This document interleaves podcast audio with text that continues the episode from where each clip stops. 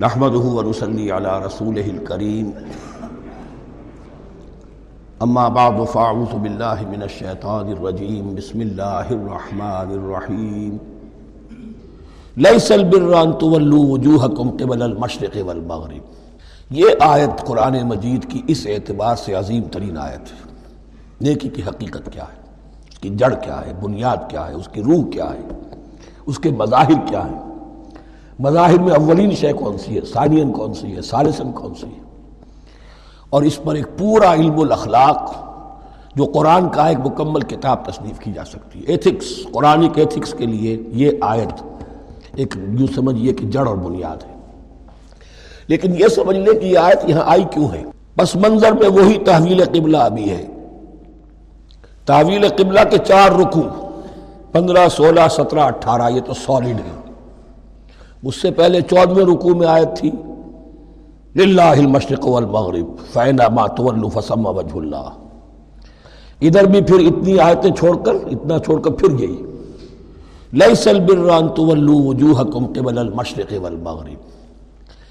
نیکی یہی نہیں ہے کہ تم اپنے چہرے مشرق اور مغرب کی طرف پھیر دو۔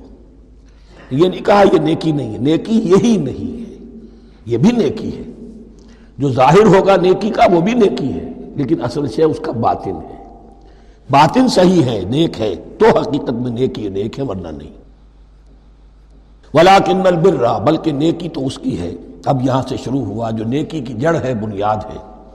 من آمر باللہ والیوم الاخر والملائکت والکتاب والنبیین سب سے پہلے ایمان، تاکہ تصحیح نیت ہو جائے۔ یہ جو ایمان لائے اللہ پر یعنی جو نیکی کر رہا ہے، صرف اللہ سے اجر کا طالب ہے۔ ولیوم الآخر اور قیامت کے دن پر کہ اس کا کوئی اجر دنیا میں نہیں، صرف آخرت میں مطلوب ہے۔ ورنہ آدمی سوداگری کرے، دکانداری کرے، کپڑا بیچے، کچھ اور بیچے، دین تو نہ بیچے۔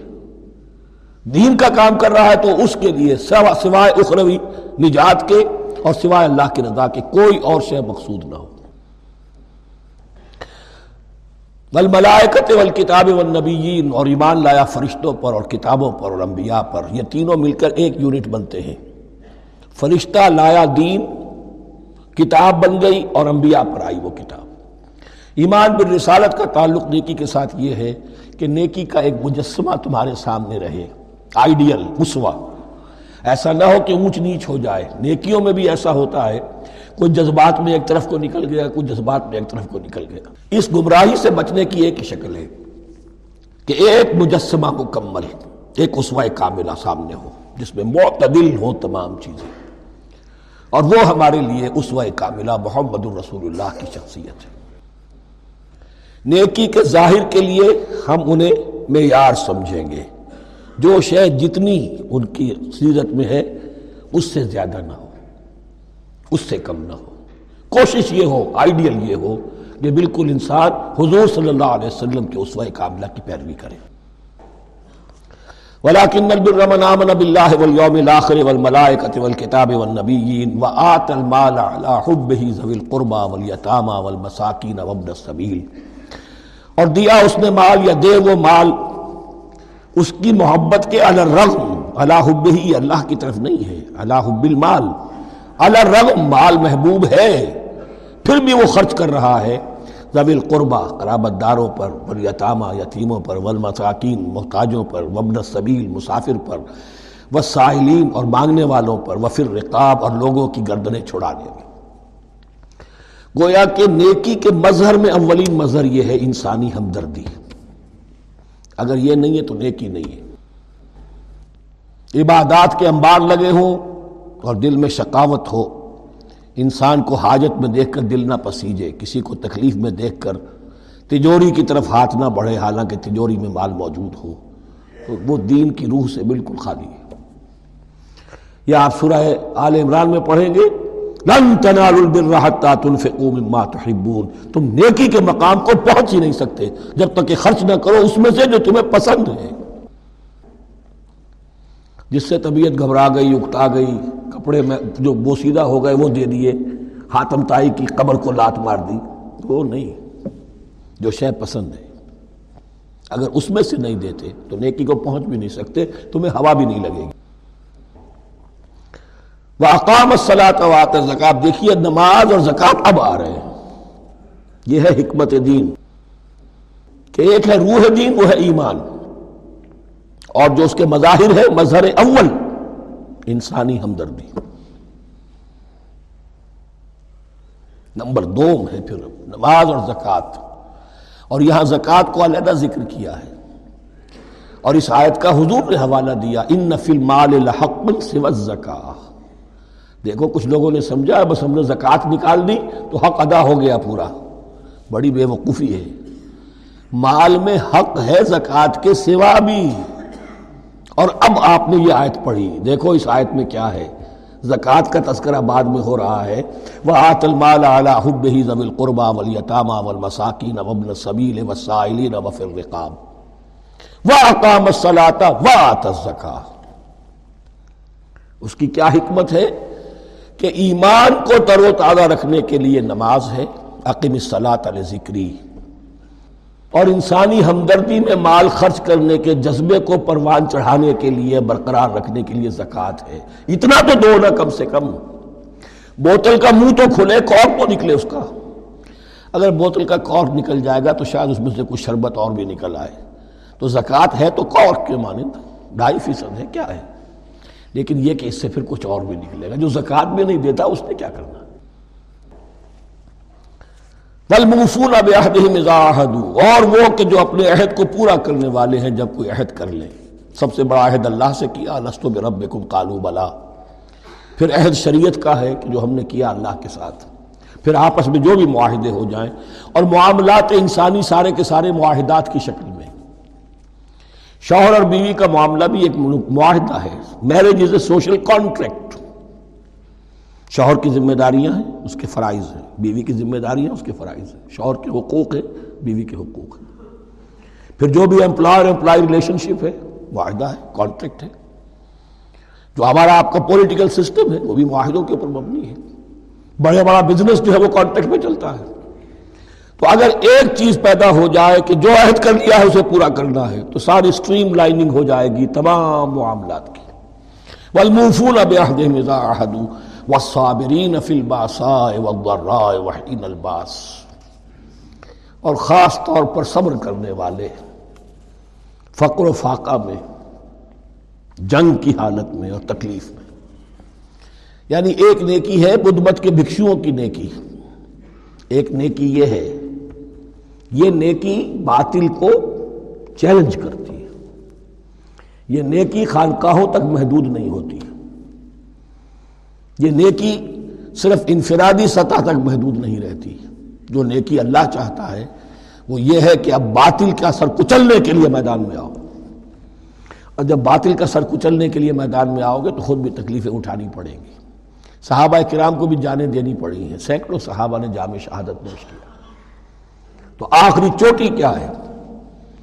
گویا کہ سمم بونم جس کو کہتے ہیں ایتھکس کے اندر، کہ اس نظریہ اخلاق میں سب سے اونچی منزل کون سی ہے؟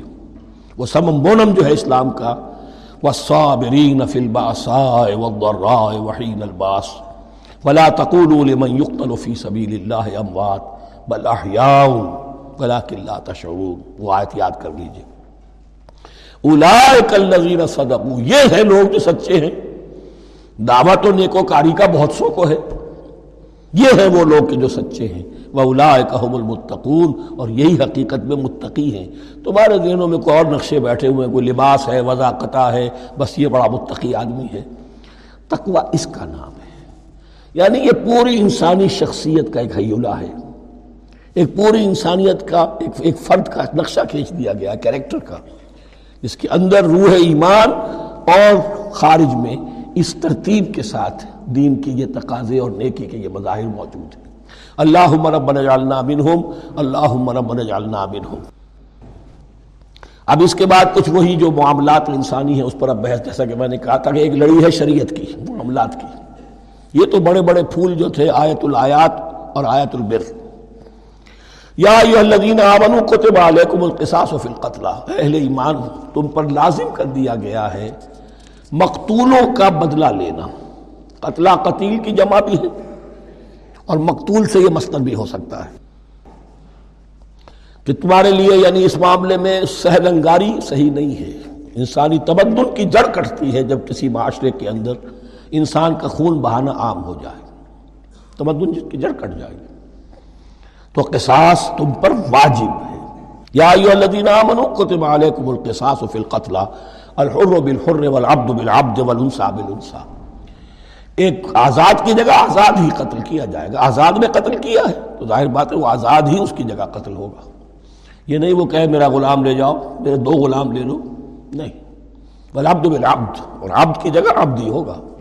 جس نے قتل کیا وہی قتل کیا جائے گا۔ والانسا بالانسا اور اگر قتل کرنے والی عورت ہے تو وہ عورت ہی قتل ہوگی۔ اس میں چونکہ وہاں بہت سے رواج مختلف تھے، بہت سے معیار بھی مختلف تھے۔ اگر اوسی خزرجی کو قتل کر دے تو ایک تہائی خون بہا، تین گنا خون بہا، اور خزرجی اوسی کو قتل کرے تو تہائی خون بہا، یہ ان کا قانون تھا۔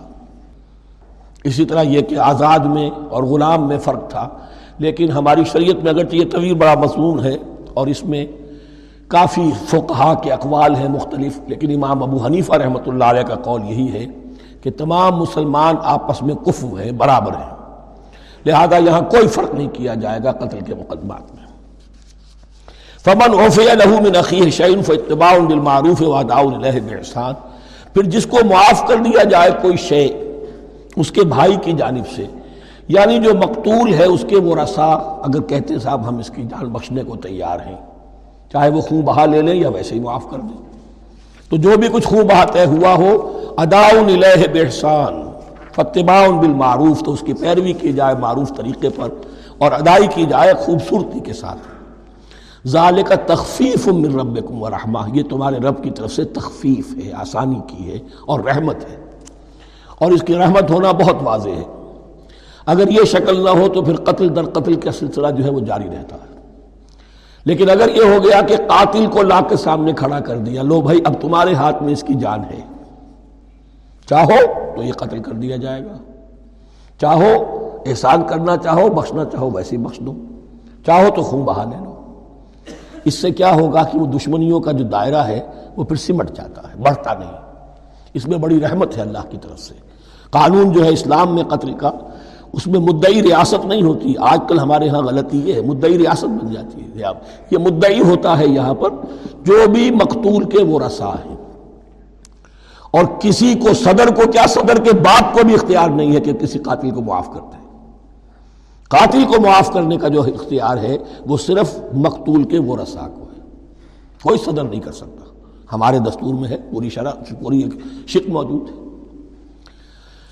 فمن تدا باد کا فلح عذاب العلیم اور جو اس کے بعد بھی حد سے تجاوز کرے گا، تو اس کے لیے دردناک اور بہت بڑا عذاب ہوگا۔ وَلَكُمْ فِي الْقِسَاسِ حَيَاتٌ يَا أُولِي الْأَلْبَابِ لَعَلَّكُمْ تَتَّقُونَ۔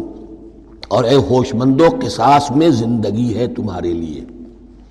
ایک روحبانی تصور ہے، معاف کر دینا اچھا ہے۔ اسلام بھی کہتا ہے، ان تعفو و تصفہ و تغفروا فإن اللہ غفور الرحیم لیکن قتل کے مقدمات میں سہل انگاری جو ہے وہ اچھی نہیں ہے۔ پیروی شدت کے ساتھ ہونی چاہیے تاکہ اس سے آگے قتل کا سلسلہ بند ہو۔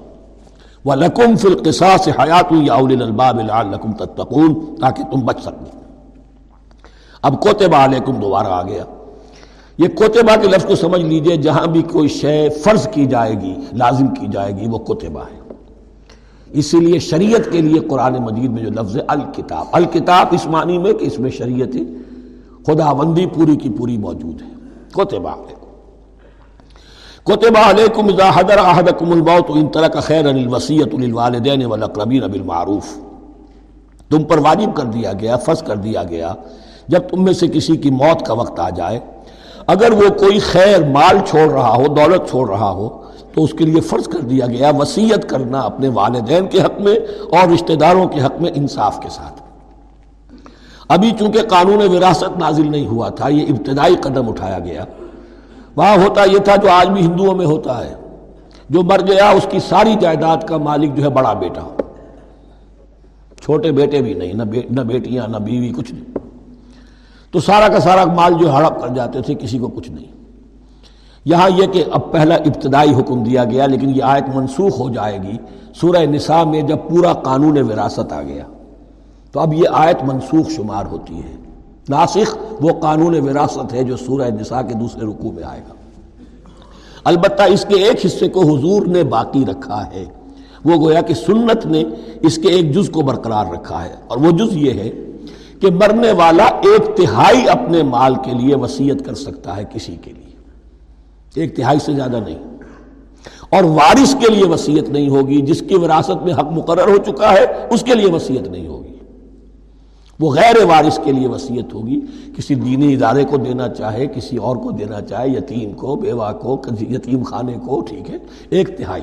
دو تہائی میں قانون وراثت کی تنفیذ ہوگی لازمن تو اس آیت کا صرف اتنا حصہ باقی رکھا ہے حضور نے صلی اللہ علیہ وسلم۔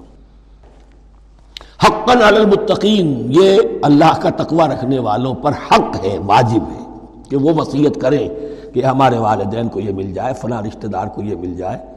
باقی جو ہے، جو بھی وہ رسا ہے، لے جائیں۔ فمن بدلہ بعد ما سمعہ تو جس نے بدل دیا اس وسیعت کو، اس کے بعد کہ اسے سنا تھا، فَإِنَّمَا اسْمَهُ عَلَى الَّذِينَ يُبَدِّلُونَهُ۔ تو اس کا بوجھ، اس کا گناہ انہی پر آئے گا جو تبدیل کرتے ہیں۔ جو وسیعت کرنے والا تھا، وہ بری ہے۔ اس نے صحیح وسیعت کی تھی۔ جس نے بعد میں اس وسیعت میں تحریف کی، تبدیلی کی، اس کا وبال، اس کا بوجھ انہی پر آئے۔ ان اللہ سمیع علیم یقین اللہ سب کچھ سننے والا اور جاننے والا ہے۔ فمن خاف من موسن جنفن۔ اب اگر کسی کو اندیشہ ہوا کہ وسیعت کرنے والے نے جانبداری برتی ہے، ٹھیک وسیعت نہیں کی ہے۔ دیانتداری کے ساتھ اس کی رائے یہ ہوئی، او اسمن یا گناہ اس نے کمایا ہے۔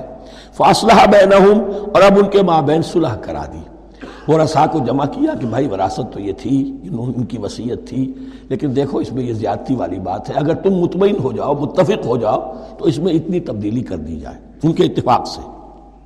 فلا اسما علیہ، تو اس میں کوئی گناہ نہیں ہے۔ یعنی ایسی نہیں ہے یہ بات کہ اس کو وہ سینکشن اور سینکٹی حاصل ہو گئی ہے، تقدس، کہ اب اس میں کوئی تبدیلی نہیں ہو سکتی۔ باہمی مشورے سے اور اچھے جذبے سے، اصلاح کے جذبے سے وسیعت میں تغیر ہو سکتا ہے۔ ان اللہ غفور الرحیم، یقینا اللہ تعالی بخشنے والا ہے، رحم فرمانے والا۔ اب لڑی آ گئی دوسری عبادت والی، عبادت میں سوم جہاں تک نماز کا ذکر ہے، تو وہ تو مکی صورتوں میں، اس کا بے تحاشا مرتبہ ذکر موجود ہے۔ لیکن یہاں جو ہے معاملہ سوم اس سے پہلے مکی دور میں سوم کا کہیں کوئی تذکرہ ہی نہیں۔ نہ عربوں میں اس کا رواج تھا۔ یہ لفظ بھی عربی زبان میں تھا گھوڑوں کے لیے، گھوڑے روزہ رکھتے تھے۔ رکھتے کیا تھے بیچارے؟ انہیں رکھوایا جاتا تھا۔ کیونکہ عربوں کا جو معاملہ تھا، وہ لوٹ مار پارت گری۔ اور اس کے لیے انہیں چاہیے تیز رفتار سواری۔ جاؤ حملہ کرو، لوٹو، مارو اور بھاگو۔ اونٹ جو ان کی فضا اور ان کے ماحول کے لیے مناسب تھا، وہ زیادہ تیز دوڑ نہیں سکتا۔ اپنی اس ضرورت کے لیے گھوڑا چاہیے تھا۔ گھوڑے میں عرب کا سخت موسم برداشت کرنے کی عادت نہیں، نازک جانور ہے۔ وہ پیاسا تو نہیں رہ سکتا سات دن تک، جیسے کہ اونٹ رہ سکتا ہے۔ بھوکا نہیں رہ سکتا۔ وہ لو کے تھپیڑے نہیں برداشت کر سکتا۔ لہذا عرب اس کو رکھواتے تھے روزہ۔ کھانا پینا بند کیا اور اس کے جو ہے منہ کر کے کھڑے ہو گئے۔ جب گرم تیز ہوا چل رہی ہے۔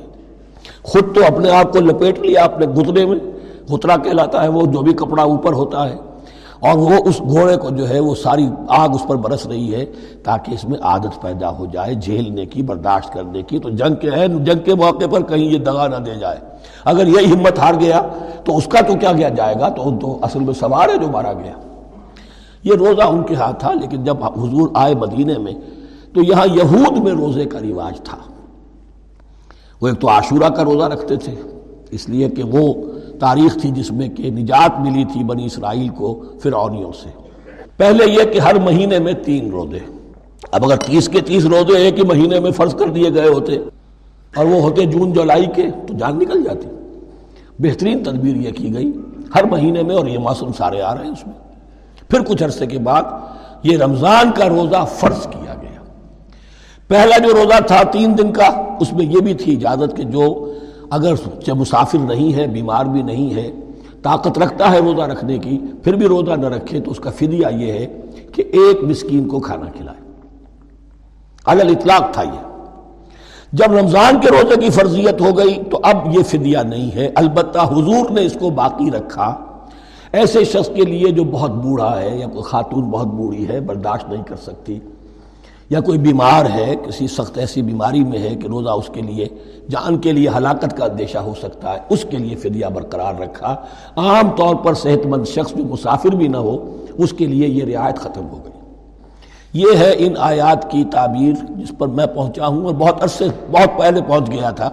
لیکن چونکہ اکثر مفسرین نے یہ بات نہیں لکھی ہے تو میں جھجکتا رہا۔ لیکن بعد میں مجھے معلوم ہوا کہ مولانا انور شاہ کاشمیری رحمۃ اللہ علیہ کی رائے یہی ہے۔ تو مجھے اعتماد ہو گیا۔ اور پھر مجھے اس کا ذکر جو ہے، یہ تفسیر کبیر میں امام راضی کے ہاں بھی مل گیا کہ متقدمین کے ہاں یہ رائے موجود تھی کہ پہلی دو آیتیں جو ہیں اس روزے سے متعلق، یہ رمضان کے روزے سے متعلق نہیں ہیں، بلکہ وہ تین ہر مہینے کی تیرہ، چودہ اور پندرہ ایام بیس۔ ایام بیس کے روزے حضور نے بعد بھی بھی رکھے ہیں نفلن لیکن شروع میں یہ تین روزے رکھنے کا حکم دیا گیا تھا۔ پہلی دو آیتیں اس چھ آیتوں پر مشتمل رکوع۔ اور یہ ایک عجیب مقام ہے۔ قرآن مجید کے حکام بہت دفعہ ہے نماز کے حکام قرآن میں بہت دفعہ ہیں۔ کہیں وضو کا ہے، کہیں تیمم کا ہے، کہیں اور نماز خوف کا ہے، مختلف جگہوں پر۔ لیکن سوم کی عبادت پر یہ چھ آیات کامل ہیں، مکمل ہیں۔ اس کی حکمت، اس کی غرض و غایت، اس کے احکام، سب کے سب اس میں آ گئے اب پہلی دو آیتیں کون سی ہیں؟ یا ایوہ الذین آمنوا کتب علیکم السیام کما کتب علی الذین من قبلکم لعلکم تتقون۔ اے ایمان والو، تم پر بھی فرض کیا گیا روزہ۔ روزہ رکھنا۔ جیسے کہ فرض کیا گیا تھا تم سے پہلوں پر، تاکہ تمہارے اندر تقوی پیدا ہو جائے۔ وہ جنگ کے لیے کرواتے تھے گھوڑوں کو تیار۔ تمہیں تقوی کے لیے اپنے آپ کو تیار کرنا ہے۔ بھوک کو قابو میں رکھ سکو۔ شہوت کو قابو میں رکھ سکو، پیاس کو برداشت کر سکو۔ اللہ کی راہ میں جنگ کے لیے تمہیں نکلنا ہوگا، اس میں بھوک بھی آئے گی، پیاس بھی آئے گی۔ اپنے آپ کو تیار کرو جہاد کے لیے۔ اور یہ بات واضح ہو جائے گی، اگلے رکو سے قتال کی بحث شروع ہو جائے گی۔ روزے کی یہ گفتگو ہو رہی ہے تمہید قتال کے لیے۔ جیسے گھوڑوں کو تیار کیا جاتا تھا، سوم رکھوایا جاتا تھا قتال کے لیے۔ ایام معدودات، گنتی کے چند دن ہیں۔ یہ گویا کہ ثبوت ہے اس کا۔ کہ یہ دو تین دن سے زیادہ معدود جو ہے وہ عربی زبان میں نو سے زیادہ نہیں ہو سکتا۔ معدودہ جب آئے گا، ایام معدودات، یہ جمع جو ہے، جمع قلت کہلاتی ہے۔ معدودات، معدودہ بڑی سے بڑی رقم ہو سکتی ہے، لیکن معدودات جمع قلت ہے۔ گنتی کے چند روز ہیں، فمن کا نمن کو مریضن ان میں بھی یہ رعایت ہے کہ جو تم میں سے بیمار ہو، او علا سفر یا سفر پر ہو فعدت من ایام اخر۔ تو وہ تعداد پوری کر لے دوسرے دنوں میں۔ وحال الزینہ یوتیقون ہو اور جو اس کی طاقت رکھتے ہوں فدیت تعام و مسکین وہ فدیہ دیں، ایک مسکین کا کھانا کھلانا۔ ان آیات کی تفسیر میں، جیسا کہ میں نے عرض کیا، مفسرین کے بہت سے اقوال ہیں، اب میں اس کی بحث میں نہیں جا سکتا۔ جو میں نے اپنے مطالعے کے بعد رائے قائم کی ہے، میں صرف وہی بیان کر رہا ہوں۔ کہ اس وقت، اور یہ امام راضی کے الفاظ ہیں، کہ یہ فرضیت الگ تعین نہیں تھی، بلکہ الگ تخیر تھی۔ فرض تو ہے روزہ، لیکن اس کا بدل بھی دیا جا رہا ہے۔ اگر تم نہیں رکھنا چاہتے تو تم ایک مسکین کو کھانا کھلا دو۔ تو گویا کہ تدریجن انہیں لانا تھا، چونکہ اس بات کے وہ پہلے سے عادی نہیں تھے۔ فمن تتوا خیرن فہو خیر اللہ اور جو اپنی جی سے، اپنی مرضی سے خیر کرنا چاہے تو اس کے لیے خیر ہے، روزہ بھی رکھے اور مسکین کو کھانا بھی کھلائے، دونوں کام کرے۔ تو اس میں کوئی رکاوٹ تو نہیں، اس کے لیے بہتر ہوگا۔ وان تسوم اور دیکھو اگر روزہ رکھو، خیر الکم ان کن تم تعلمون، یہ تمہارے لیے بہتر ہے اگر تم جانو۔ اب یہاں بھی ایک طرح کی رعایت کا انداز ہے۔ اب آ رہی ہیں دو آیتیں جو خاص رمضان کے روزے سے متعلق ہیں، حکمت اور غرض و غایت۔ پھر ایک آیت طویل آئے گی، احکام۔ اور پھر ایک آیت آئے گی لٹمس ٹیسٹ یہ چھ آیتیں۔ شہر رمضان الذي انزل فيه القرآن۔ رمضان کا مہینہ وہ ہے جس میں قرآن نازل کیا گیا۔ ہدل للناس مبینات من الہدا والفرقان۔ لوگوں کے لیے ہدایت اور ہدایت کے بھی روشن بینات باتیں۔ والفرقان اور حق و باطل میں فرق کر دینے والی چیز۔ فمن شہد منکم الشارع تو جو کوئی بھی پائے اس مہینے کو یا جو شخص بھی مقیم ہو اس مہینے میں، مسافر نہ ہو فل یا سم اس پر لازم ہے کہ روزہ رکھے اس پر۔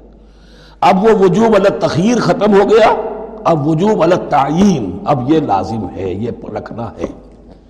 ایک رعایت باقی رکھی، ومن کانا مریضن اولا سفر فائدت من ایام اخر جو بیمار ہے یا یہ کہ سفر پر ہے، وہ تعداد پوری کر لے دوسرے دنوں میں۔ یرید اللہ بکم السر ولا یرید بکم العسر۔ اللہ تمہارے ساتھ آسانی چاہتا ہے، سختی نہیں چاہتا۔ یہ لوگ اپنے اوپر سختیاں جھیلتے ہیں، شدید جو ہے سفر کے اندر بھی روزہ رکھے ہوئے حالانکہ یہاں اجازت دی ہوئی ہے۔ یہ بلکہ حضور نے ایک مرتبہ ایک سفر میں کافی سردنش کی۔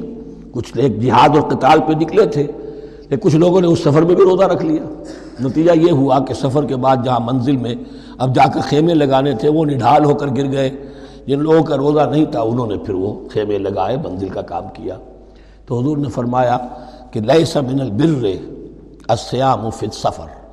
روز رمضان، اس میں، سفر میں روزہ رکھنا کوئی نیکی کا کام نہیں ہے۔ لیکن ہمارا تصور اور ہے۔ ایک سو پانچ بخار چڑھا ہوا ہے روزہ نہیں چھوڑوں گا میں، روزہ تو میں نے رکھا ہوا یا روزہ تو میں نہیں چھوڑوں گا۔ حالانکہ جہاں رعایت اللہ کی ہے، اس رعایت سے فائدہ نہ اٹھانا ایک طرح کا کفرانی نعمت ہے۔ بولے تک العدہ لیکن تمہیں عدت اور تعداد اب پوری کرنی ہوگی۔ وہ جو تھی ایک رعایت کہ فدیہ دے کر فارغ ہو جاؤ، وہ نہیں ہے۔ بولے تو کبر اللہ علامہ اور تاکہ تم تکبیر کرو اللہ کی، اس پر کہ جو اس نے ہدایت تمہیں عطا فرمائی۔ وہ لال تشکرون، اور تاکہ تم شکر کر سکو اس نعمت عظما کا جو قرآن حکیم کی شکل میں تمہیں دی گئی۔ اس موضوع پہ میرا کتاب چاہ عظمت سوم اور عظمت سیام و قیام قرآن، اس میں یہ سارے مضامین تفصیل سے آئے ہیں، کیا حکمت ہے، کیا غرض و غایت ہے، کیا مقصد ہے۔ اور آخری منزل کیا ہے؟ وَإِذَا سَأَلَكَ عِبَادِي عَنِّي فَإِنِّي قَرِيب۔ مطلوب تو یہ ہے کہ تمہارا جو یہ جسم حیوانی ہے، یہ کچھ کمزور پڑے۔ روح ربانی جو تم میں پھونکی گئی ہے، اسے تقویت حاصل ہو۔ دن میں روزہ رکھو اس حیوانی وجود کو ذرا کمزور کرو، دباؤ اس کے تقاضوں کو۔ رات کو کھڑے ہو جاؤ، اللہ کا کلام سنو اور پڑھو، تاکہ تمہاری روح کی آبیاری ہو۔ اس پر حیات، آب حیات کا ترشو ہو۔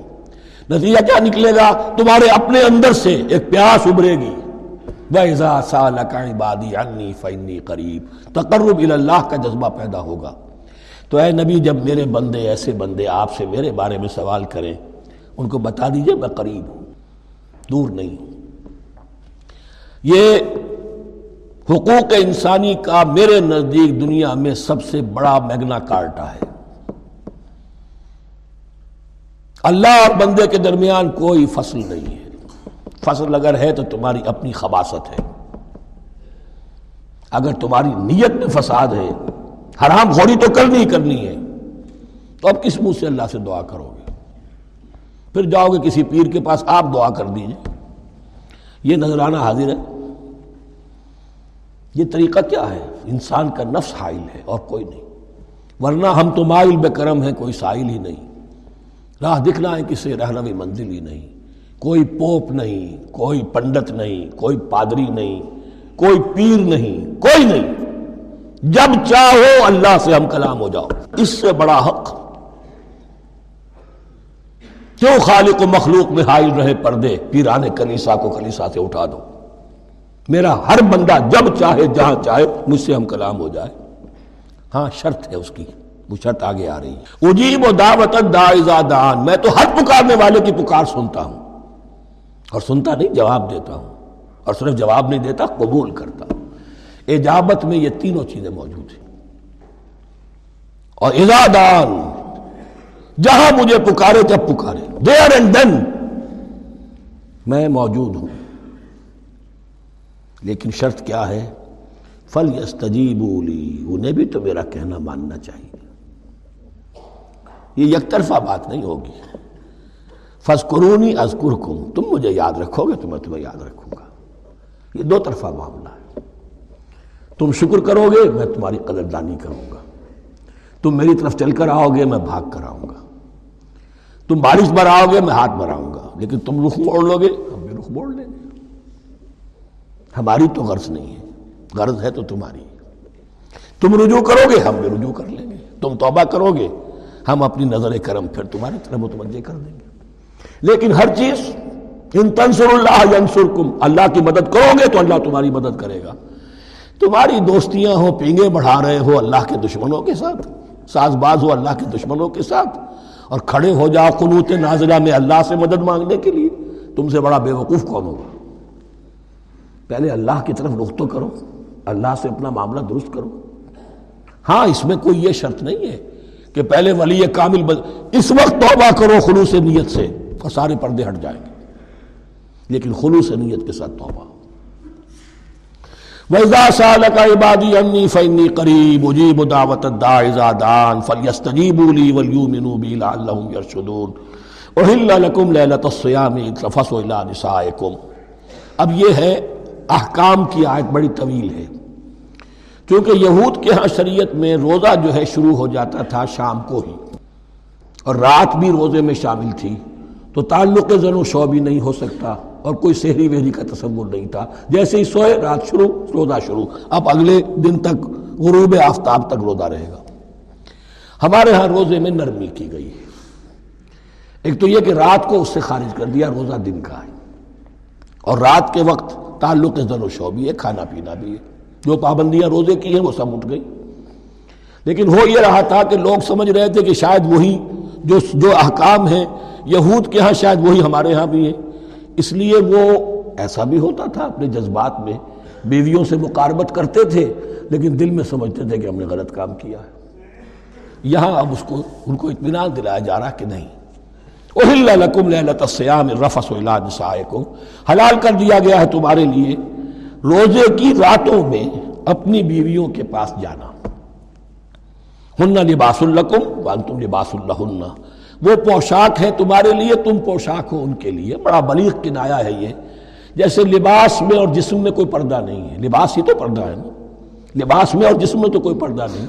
ایسے ہی بیوی میں اور شوہر میں کوئی پردہ نہیں۔ ہن لباس الکم وان تم لباس اللہ ویسے بھی انسان کے اخلاق کی حفاظت کرنے والی، مرد کے اخلاق کی حفاظت کرنے والی بیوی ہے۔ بیوی کے اخلاق کی حفاظت کرنے والا مرد ہے۔ میں وہ مجھے اقبال کا شعر یاد آ رہا تھا۔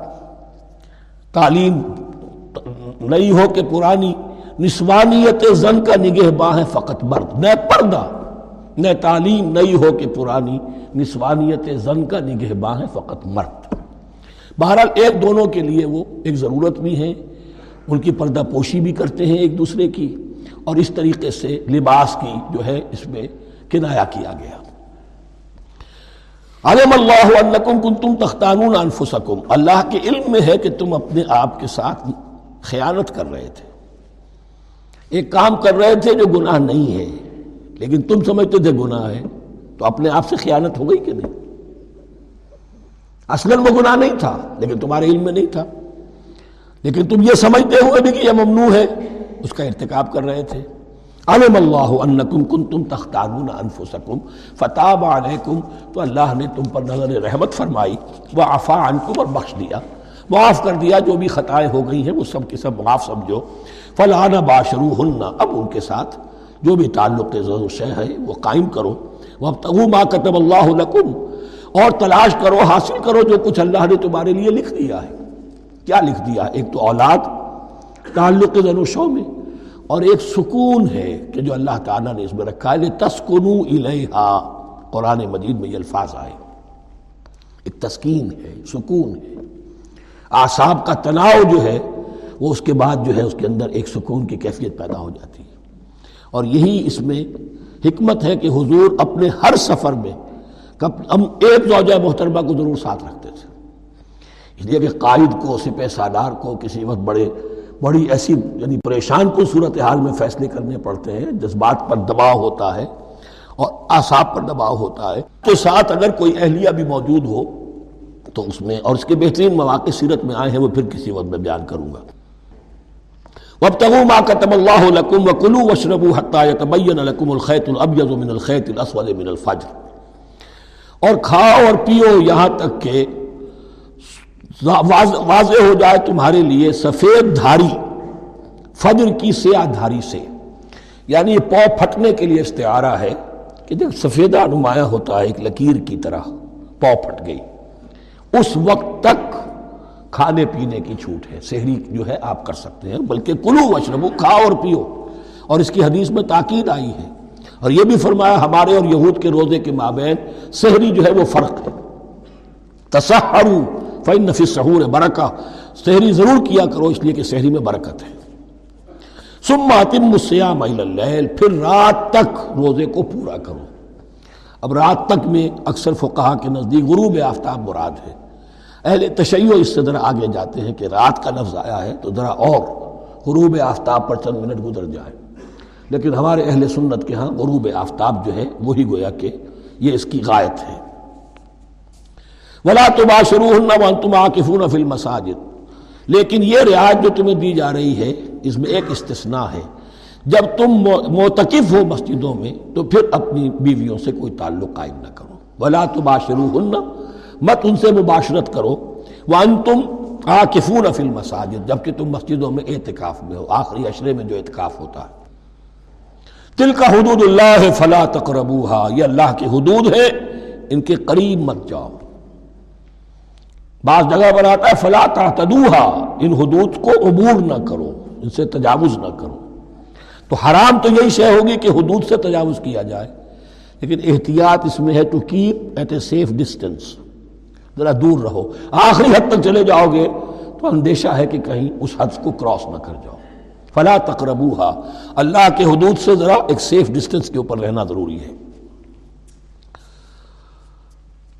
یبین اللہ آیات ہی للناس، اسی طرح اللہ تعالیٰ واضح کرتا ہے اپنی نشانیاں لوگوں کے لیے لعلہم یتقون، تاکہ وہ تقوی کی روش اختیار کر سکے، بچ سکے۔ اب وہ لٹمس ٹیسٹ والی آیت آ گئی۔ تقوی کا ٹیسٹ کیا ہے؟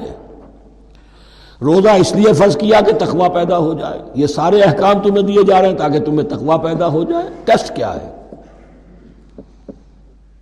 تقوی کا ٹیسٹ عقل حلال۔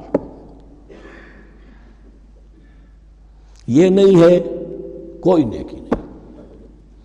ولا تاکلوا اموالکم بینکم بالباطل۔ اپنے مال آپس میں باطل طرقوں سے ہڑپ نہ کرو۔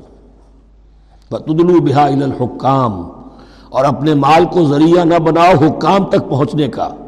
لتا کنو فریق من اموال الناس بالاسم تاکہ تم لوگوں کے مال کو ہڑپ کر سکو گناہ کے ساتھ۔ وان تم تعلمون۔ اور تم اس کو جانتے بوجھتے کر رہے ہو۔ جو شخص اس معیار سے تو اس سے بعض بعض بعض آ گیا، وہ ہے متقی۔ یہ لسٹ پر ٹیسٹ ہے۔ ورنہ نمازوں کی تعداد، روزوں کی تعداد اور حرام کھانا تو تقوی نہیں۔ یہ میں حیران ہوتا ہوں کہ اب اس پر کبھی غور نہیں کیا ہے لوگوں نے کہ یہ آیت کہاں سے آ گئی درمیان میں۔ روزے کے حکام اور اس کے بعد قتال کے حکام بھی شروع ہوں گے، حج کے حکام شروع ہوں گے۔ یہ بیچ میں آیت۔ واقعہ یہ ہے کہ جیسے روزے کی حکمت کا نقطۂ عروج کیا ہے؟ ویزا سال کا عبادی انی فنی روح انسانی میں ایک طلب پیدا ہو جائے تقرب اللہ کی۔ اسی طرح احکام سوم میں جو جو کلائمیکس ہے وہ یہ ہے۔ ولا تاکلوا اموالکم بینکم بالباطل وتدلوا بها الى الحكام۔ لتاكلوا فريقا من اموال الناس بالاسم وانتم تعلمون۔ يسالونك عن الحي الله۔ اے نبی آپ سے پوچھ رہے ہیں چاند کی گھٹتی بڑھتی صورتوں کے بارے میں۔ قل هي مواقيت للناس والحج۔ کہہ دیجیے، یہ لوگوں کے لیے ایک اوقات کا تعین ہے، کیلنڈر ہے، اور حج کے لیے۔ اب دیکھو، آپ کو معلوم ہے کہ یہ اللہ تعالیٰ نے کیلنڈر لٹکا دیا ہے۔ معلوم ہو گیا، یہ چاند پہلی پہلی تاریخ ہو گئی۔ کچھ دنوں کے بعد آپ نے دیکھا، معلوم ہوتا ہے کہ اب ایک ہفتہ گزر گیا ہے، آدھا چاند ہو گیا ہے۔ دو ہفتے ہو گئے، پورا چاند ہو گیا۔ ہے پھر نے گھٹنا شروع کیا۔ تو یہ گویا کہ لوگوں کے لیے، اوقات کار کی تعین کے لیے اور خاص طور پر سب سے اہم شے حج۔ اور یہ نوٹ کیجیے سوم کے بعد حج اور حج کے ساتھ قتال۔ حج وہ عبادت ہے جو ایک خاص جگہ پر ہو سکتی ہے۔ نماز ہر جگہ ہو سکتی ہے، روزہ ہر جگہ ہو سکتا ہے، عبادت اور ہر جگہ ہو سکتی ہے اور زکوٰۃ ہر جگہ دی جا سکتی حج تو وہی ہوگا۔ اور وہ تھا اس وقت زیر تسلط مشرقین کے۔ اور مشرقین کے تسلط سے نکالنے کے لیے قتال لازم تھا۔ اس قتال کے لیے صبر پہلے پیدا ہونا ضروری ہے۔ جو گھوڑوں کو روزہ رکھواتے تھے پہلے خود روزہ رکھو۔ یہ ترتیب ہے، ربط ہے۔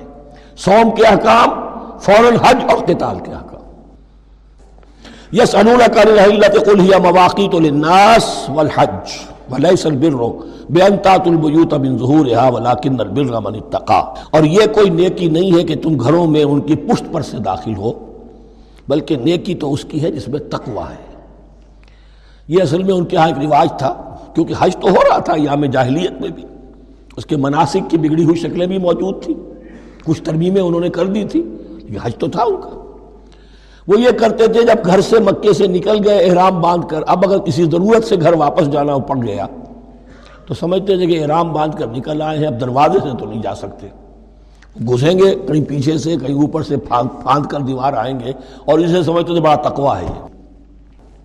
فرمایا، یہ کوئی نیکی کی بات نہیں، یہ سرے سے نیکی نہیں۔ وہ سر بر ہو یہ ہرگز نیکی نہیں ہے۔ انتاط البیوت بن ظہور کہ تم ان کے تم گھروں میں داخل ہو، ان کے پچھواڑے سے۔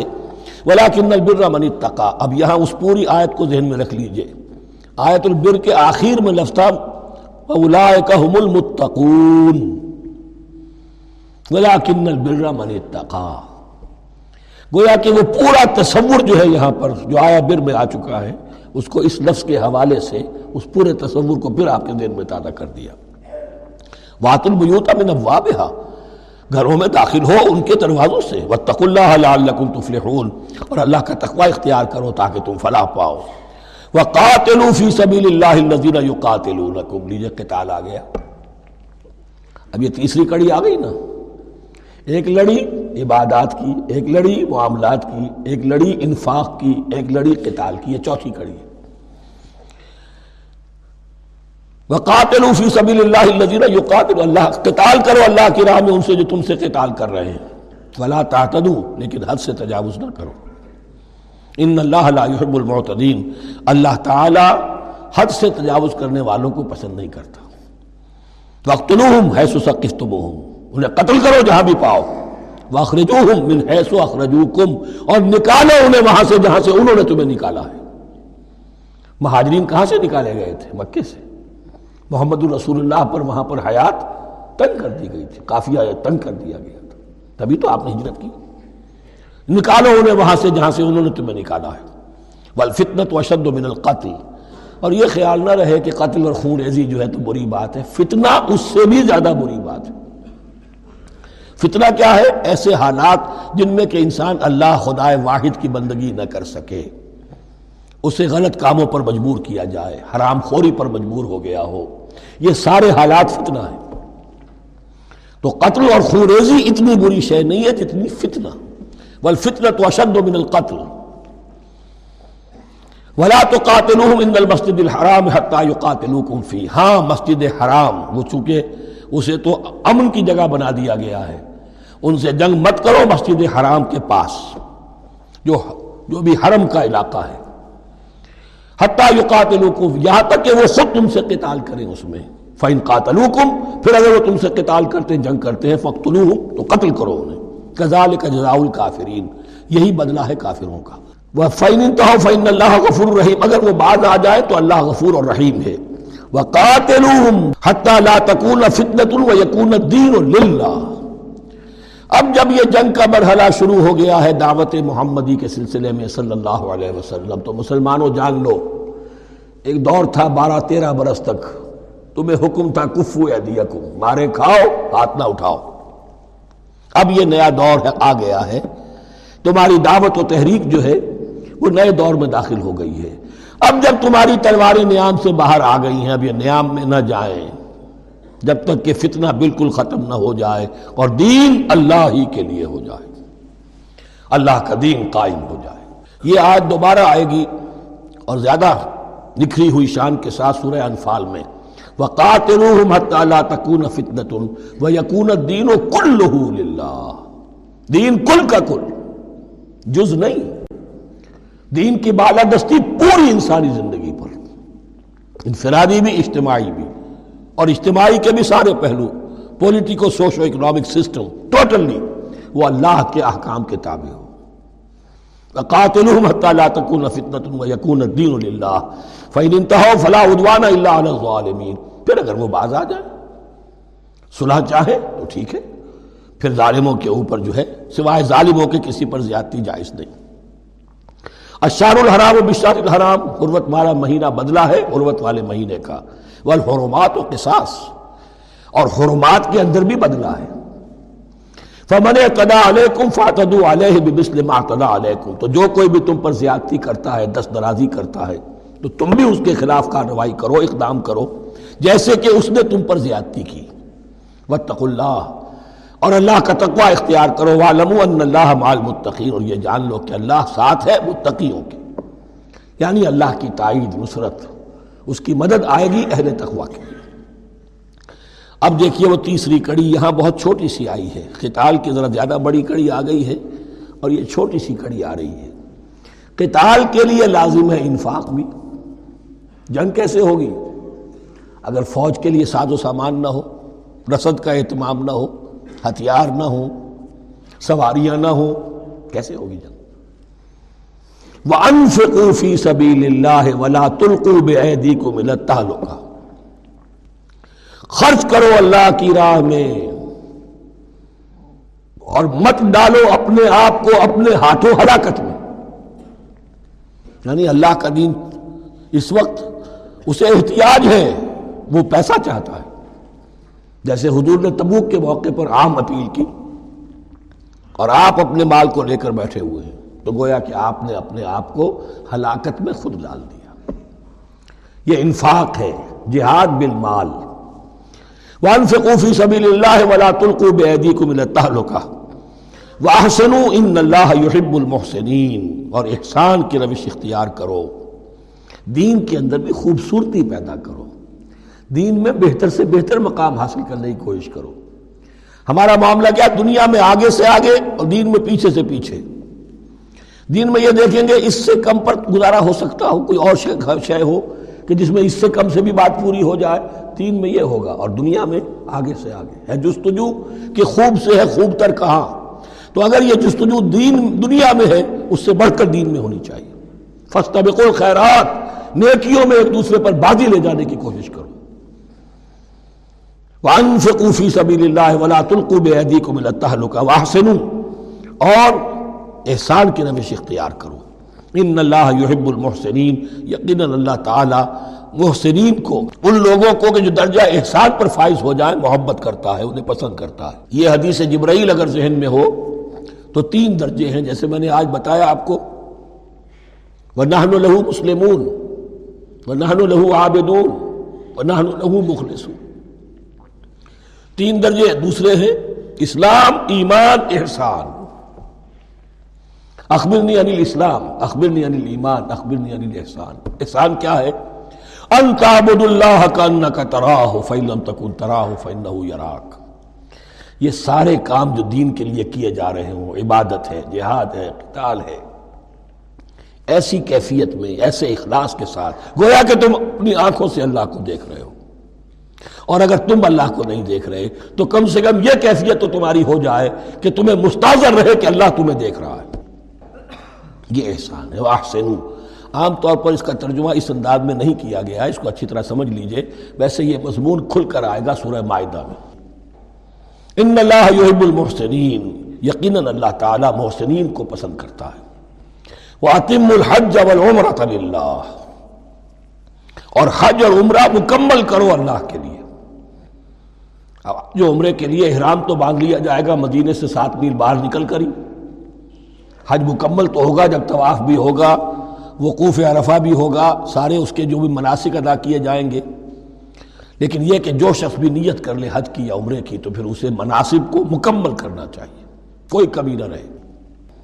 فین اور سر تم اگر تمہیں گھیر لیا جائے، روک دیا جائے، جیسے کہ سن چھ میں ہو گیا، صلح حدیبیہ کرنی پڑی۔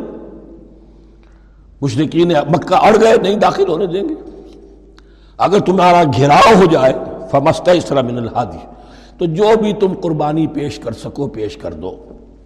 یہ دم احسار کہلاتا ہے کہ چونکہ اب ہم آگے نہیں جا سکتے، یہی ہمیں احرام کھولنا پڑ رہا ہے، تو دم احسار یہ خون، یہ جو جان، جانور اللہ کے نام پر ہم دے رہے ہیں، یہ اس کا، اس کی ایک طرح کا کفارہ ہے۔ ولا تعلقوا رؤوسكم حتى يبلغ الحج محلہ اور اپنے سر اس وقت تک نہ موڑو جب تک کہ وہ ہدی کا جانور جو ہے وہ محل تک یعنی جو بیت الماح جہاں پر جا کر ذبح ہونا ہے، وہاں پہنچ نہ جائے۔ جانور تو آپ نے بھیج دیے اور وہ رکاوٹ نہیں ڈالیں گے۔ اس لیے کہ ان کا گوشت تو ان کو کھانے کو ملے گا۔ لہذا جانور، لیکن یہ اندازہ کر لو کہ اب اتنا وقت گزر گیا ہے کہ وہ حدی قربانی کا جانور جو ہے وہ پہنچ گیا ہوگا، حدیم بالغ الکعبہ۔ وہ وہاں پر اس کی اپنے مقام پر پہنچ گیا۔ فمن کا نہ من کو مریضن او بہی عظم من راسی تو جو کوئی بھی تم میں سے ہو بیمار یا اس کے سر میں کوئی تکلیف ہو، کوئی زخم ہو، اور اس کی وجہ سے یہ ہے کہ وہ حجامت کرانی ضروری ہو جائے، بال کاٹنے ضروری ہو جائیں ففدیت سیام او صدقت او نسخ تو پھر فدیہ دینا پڑے گا۔ اگر اس حدی کے جانور کے کعبے تک پہنچنے سے پہلے پہلے تمہیں اپنے بال کاٹنے پڑے، حجامت کرانی پڑی، تو فدیہ ہوگا۔ یہ جو ہے دم جنایت کہلاتا ہے یعنی ایک جو کمی رہ گئی ہے اس کی تلافی کے لیے۔ وہ سیام بھی ہے روزہ، روزے تین دن کے اور صدقت اور نسخ یا پھر یہ ہے کہ کوئی قربانی ہے، ایک جانور قربان کیا جائے، دم جنایت اس کو کہتے ہیں، یا صدقہ کیا جائے، چھ افراد کو کھانا کھلایا جائے۔ فیضا امن تم پھر جب تمہیں امن حاصل ہو اور تم سیدھے جا سکتے ہو، بیت اللہ پہنچ سکتے ہو۔ فمن الحج فمست من الحج تو جو کوئی بھی فائدہ اٹھائے عمرے سے حج سے قبل فمست من الحج تو وہ ایک اور قربانی پیش کرے جو بھی اسے میسر ہو۔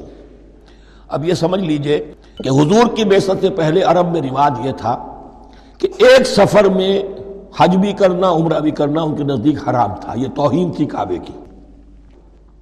حج کے لیے تین مہینے، شوال ذکادہ ذی الحج اور رجب کا مہینہ ان کے ہاں طے تھا عمرے کے۔ عمرے کے لیے علیحدہ سفر کرو، اس کے لیے علیحدہ سفر کرو۔ لیکن شریعت محمدی میں جو آسانیاں کی گئی ہیں وہ یہ ہیں کہ ایک شخص اور چونکہ اس ملت کو پھیلنا تھا بہت طویل علاقے پر، لوگوں کے لیے سفر آسان تو نہیں تھا۔ تو آپ ایسا کر سکتے ہیں کہ آپ جائیں اور عمرہ بھی کر لیں، حج بھی کر لیں۔ ایک شکل یہ ہے کہ عمرہ کیا، احرام کھول دیا۔